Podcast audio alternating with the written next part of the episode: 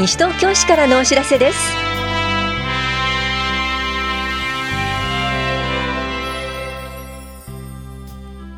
今日は花バス第4北南ルート花小金駅北口周辺におけるイベント開催中の乗り降り。勝浦市で磯観察などについてお知らせします。インタビュールームお話は西東京市ゴミ減量推進課の岩崎邦弘さん。テーマは資源物個別収集ワンポイントです。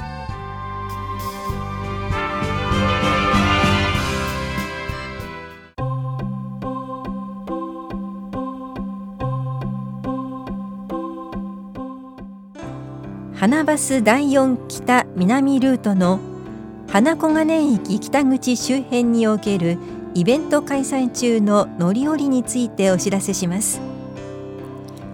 7月13日土曜日と14日日曜日の午後5時から9時まで。花小金井駅北口周辺でイベントが開催されるため花小金井駅までの運行ができません。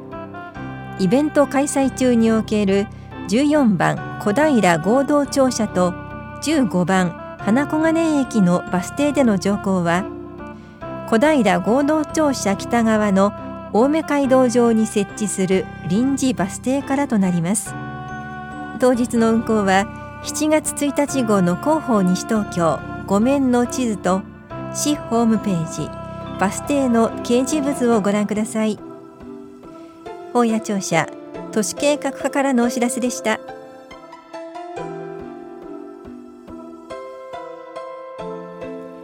新種発見？勝浦市で磯観察のお知らせです。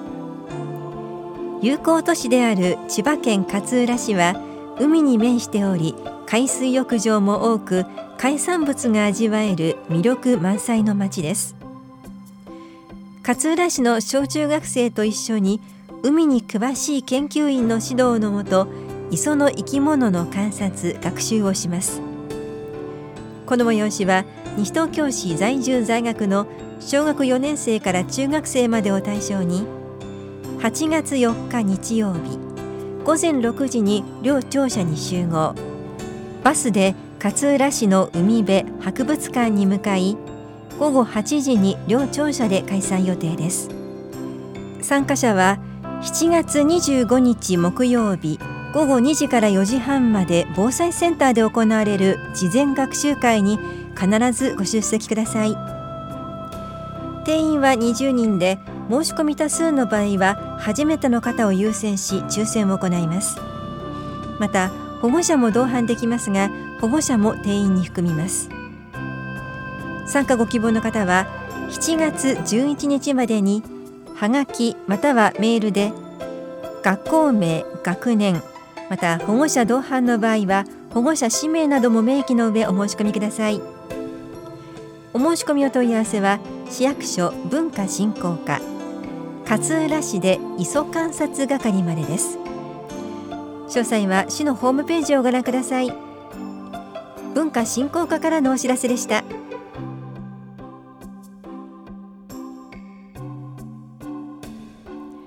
8月8日日曜日午前9時から正午までエコプラザ西東京で行われるリサイクル市フリーマーケットの出店者を募集しています。出店できるのは西東京市内在住のリサイクルに関心のある個人団体で成人の方です。なりわいとしている方はご遠慮ください。出店ご希望の方は往復はがきで今月10日までにお申し込みください。宛先はエコプラザ西東京内ゴミ減量推進課までです。はがきは1世帯1通に限られます。なお申し込み多数の場合は抽選となります。飲食物動植物などの販売出店場所の選択はできません。詳しくは西東京市ゴミ減量推進課までお問い合わせください。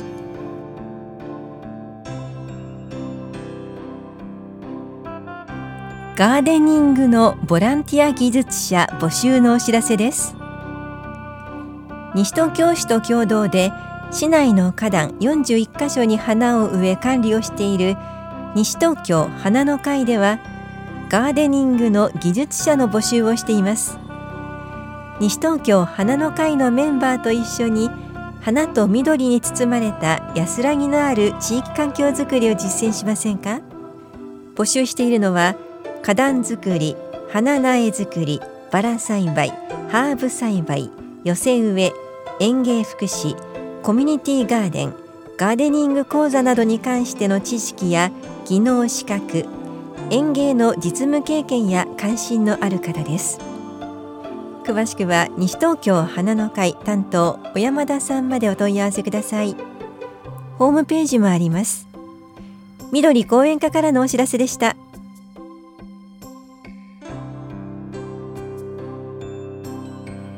介護保険負担割合証の送付についてお知らせします。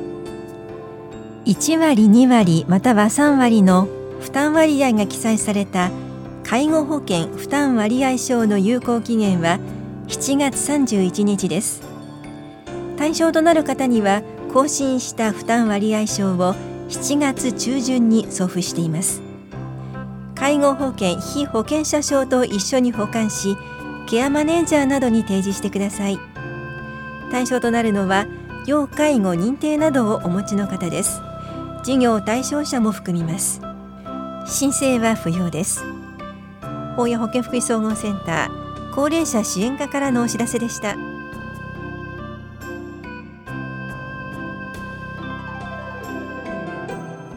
LED 照明設置費用の半額助成のお知らせです。球温暖化対策の推進のため LED 照明の設置費用工事費購入費の半額を助成します。市民が今年4月以降に住宅用途に供する部分に設置されている蛍光灯ランプのみ使用可能な照明器具を LED 照明器具に取り替えた場合購入費用の50%上限1万円を助成します。設置後に申請してください。また市民と市内に集合住宅をお持ちの個人中小企業者または管理組合などが配線工事を伴う蛍光灯ランプから LED ランプへの交換をした場合工事費用の50%上限15万円を助成します。ただし集合住宅の共用部分を含まない場合は上限2万円です。工事費は設置前に申請してください。申請の受付開始日は7月16日です。申請は環境保全課窓口市のホームページでお配りしている申請書に必要書類を添えて持参してください。なお受付期間中でも予算額に達した場合は受付終了となります詳細は市のホームページをご覧ください環境保全課からのお知らせでした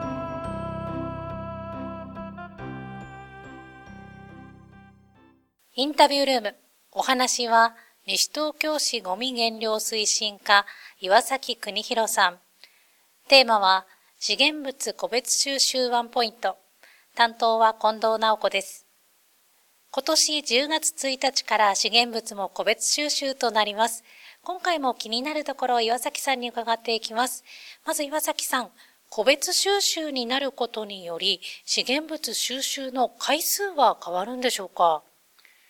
収集の回数につきましては、本市の収集量の推移と各市の収集回数を勘案し、瓶類、スプレー缶、ライター、缶類、古紙、古布類が週1回から2週間に1回に変更になります。ペットボトルについては週1回。金属類、小型家電、配色用油については4週間に1回のままとします。なお、可燃ごみ、不燃ごみ、プラスチック容器包装類につきましては、現状のままとします。資源物は透明または半透明の袋で出してもいいんでしょうか？えー、基本的にはレジ袋等で出されますと、不燃ごみの増加につながることと、えー、廃プラスチック問題についても、えー、本市としては重要な課題と考えておりますので、えー、カゴで出す方法といたしました。えー、また、カゴで出す場合につきましては、瓶類、えー、缶類になりますので、えー、古紙類についてはそのまま、えー、お出しください。カゴでということなんですが、例えば強い風が吹くとき、自宅のカゴが飛んでしまうということがあるかもしれません。何か対策はありますか？えー、あくまで一例ですが、えー、お家に門扉がある場合につきましては、えー、カゴに紐をつけて洗濯バサミ等で、えー、門扉に挟んでください。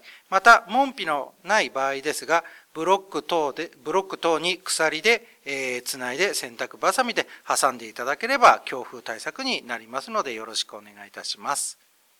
資源物を収集する曜日に変更点はありますか？え収集回数の変更により資源物の収集曜日が若干変更になります。え9月15日以降にゴミ資源物収集カレンダーを全個配布する予定でございますのでご確認ください。なお、可燃ゴミ、不燃ゴミ、プラスチック容器包装類については、え現在と変更はございません。この10月1日から資源物が個別収集となるということで、これについて説明会を行っていると伺っています。これについて教えてください。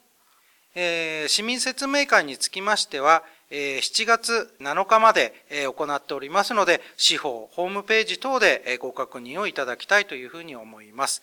また、ご要望がございましたら、出前での説明会も実施しております。えー、場所については確保していただきまして、原則は10人以上で平日となりますが、土曜日、日曜日の開催につきましては、市にご相談をいただきたいというふうに考えております。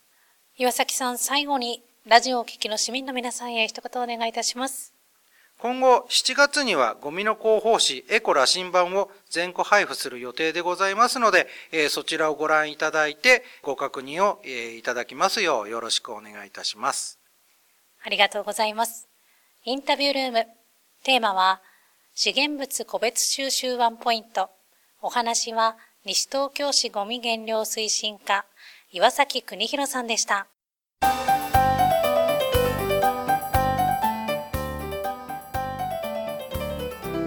市民スポーツ祭りの実行委員になりませんか？10月14日の体育の日に開催される市民スポーツ祭りに向けて実行委員会を立ち上げます。運営にご協力いただける方は第1回会議にご参加ください。会議は7月12日金曜日午後6時半から棚視聴者5階で行われます。参加できるのは西東京市在住在勤在学の高校生以上の方です。当日直接会場へお越しください。詳しくは NPO 法人西東京市体育協会までお問い合わせください。スポーツ振興課からのお知らせでした。